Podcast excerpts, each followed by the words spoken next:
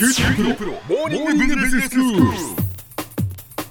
今日の講師は九州大学ビジネススクールでファイナンシャルマネジメントがご専門の平松卓先生です。よろしくお願いします。よろしくお願いします。先生今日はどういうお話でしょうか？えあの今日はですね投資信託について考えてみたいと思います。はい。で、まあ、あの預金にほとんど金利がつかない、まあ、昨今ですね金融機関に預けたお金について投資信託、まあ、ファンドとかも言いますけども、ええ。これでのその運用を進められることが増えてきたんじゃないかと思います。うんはい。でしかし、その投資信託の場合ですね、まあ、預金と違って、まあ、一般に期日がなくて解約日に返ってくる金額もまあ決まっておらずですね、まあ、その上種類も多く、まあ、仕組みも複雑なので、まあ、ちょっとそのとっつきにくいと、まあ、そういうふうに考える方が少なくないと思います。うん。でそこで今回と次回の2回ですね、まあ、この投資信託について、えーちょっと取り上げてみたいと思います。はいまあ、投資信託の分かりにくさはですね、まあ、いろんな理由があのあるんだと思いますけれども、その第一にまずその基本的な仕組みですね。で預金の場合にはその銀行はそれをこう運用するわけですけれども、まあ、お金には色がついてませんので、まあ、預金者ばかりでなく銀行自身も預金がどういう形で運用されたかをまあ知ることはまあ通常できないわけですね。まあ、それでもその倒産でもしない限り、まあ、銀行は約束した金利を実際の運用成績にかかわらず期日にその元本とともにまあ返金してくれるわけですね。はいでこれに対して投資信託の場合は、まあ、多くの投資家からお金を集めてひとまとまりのこう資金としてですね、でこれを専門家があらかじめ公表したですね運用方針に基づいて、まあ、株式や、まあ、債券などでこう運用してですねでそのリターンを個々の投資家に対してその投資金額に応じてご分配する金融商品なんですね。はいでしたがってその投資家は自分のお金が大体どういう商品で運用されるはずかをですね、まあ、あの知ることができるわけですね。ええ。でその代わりその運用成績が芳しくない場合でもですねその責任あの、まあ、要するに運用で出るその損益はですね運用してくれるその専門家ではなくてですね、投資家に帰属するわけですね。でつまり投資信託に投資してですねでそれがその金利相当分はおろか元本も目減りするような、まあ、そういうその可能性もある、まあ、商品なわけですね。うんでそのためその投資家は運用方針のみならずその投資信託運用会社の運用のうまさとかですねはいそういうようなパフォーマンスもこう見ておく必要があるわけですええね。ええでもう一つですねそれから投資信託は関係者が多くてですねはいでその役割分担が複雑なことも話を分かりにくくしているということだろうと思います。関係者が多いってどういうことですか、ええまあ、通常ですね投資信託というのは投資信託運用会社というところで作られるんですね。はいで、まあ、多くはですねあの何々投信とかですねまるまるアセットマネジメントとかですね、まあ、こういった名前を持っている会社なんですけども銀行や証券会社の、えーグループ会社も多いですけれども、まあ、独立系のところもあるわけですね。はいでそこで作られた投資信託は、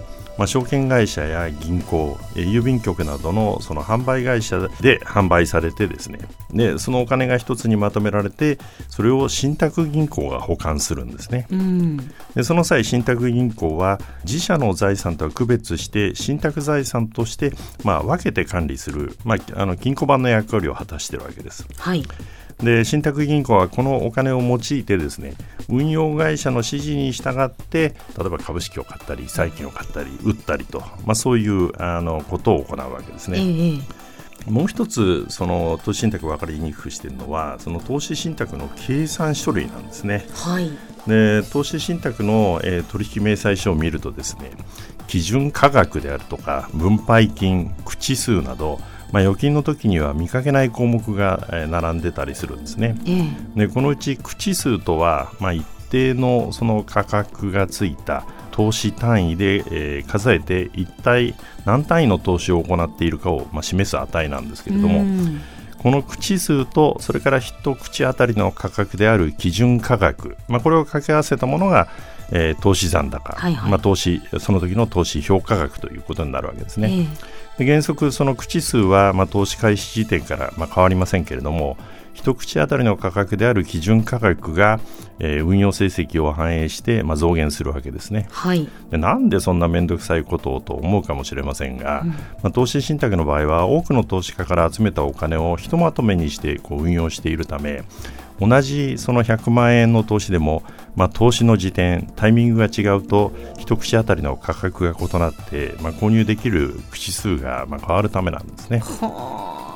もう一つ、その最後の分配金とはですね投資信託の決算の際に支払われる払い戻し金のことですけれども、まあ、これには大きく2つあるんですね。はいで一つは普通分配金ででこれは投資信託の運用に伴って生じる利子収入や、まあ、証券の売買益などをその原資に今支払われるものなんですね。うん、でもう一つあの特別分配金というのがあるんですけれども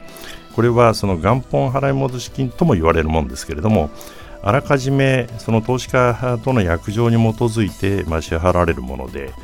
その投資信託の運用収益でその支払い原資がカバーできない場合にも投資元本を取り崩して支払われるものなんですね、うん、あのいずれにしてもこれらの分配金はその投資信託財産の中から支払われますので、まあ、支払いの後はその減少に伴って、まあ、基準価格もまあ低下することになります。でその特別分配金のついた投資信託は、まあ、毎月一定金額の支払いが受けられることから、まあ、人気が高かったんですけれども、えー、運用収益がなくても元本を取り崩して支払われることから、まあ、投資家に錯覚を与えかねないとしてですね、えー、監督官庁からはちょっと睨まれていてですね、えー、で課税優遇制度の対象から漏れるといったことも、まあ、あったわけですけれども、まあ、あのしかし一方でですね毎月一定額の支払いが受けられることからですね、まあ、年金の足しとして考える高齢者には、まあ、根強い人気を保っています。はい以上今回は投資信託の基本的な枠組みを見てきましたけれども、まあ、次回は投資信託のリスクや投資信託の運用成績について考えてみたいと思います。では先生今日のまとめをお願いします、はい。えー、投資信託は預金金利が低い中で、まあ、個人の運用商品としての注目が高まっていますがまあ、当事者が多く選択肢も多い分仕組みも複雑となっています、まあ、活用するためにはまずは基本的なところを押さえてそれぞれの商品の性格を理解することがまあ重要です、まあ、でも、えー、取引明細書などもう少し見やすい工夫をお願いしたいとも思います。今日の講師は九州大学ビジネススクールでファイナンシャルマネジメントがご専門の平松拓先生でした。どうもありがとうございました。ありがとうございました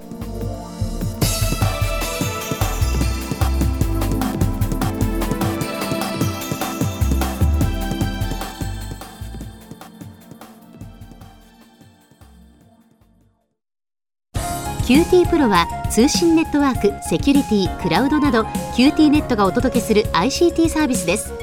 九州中に展開した光ファイバー網を基盤に一番身近なビジネスパートナーとして九州の企業自治体の皆様をサポートします。詳しくは QT プロで検索を。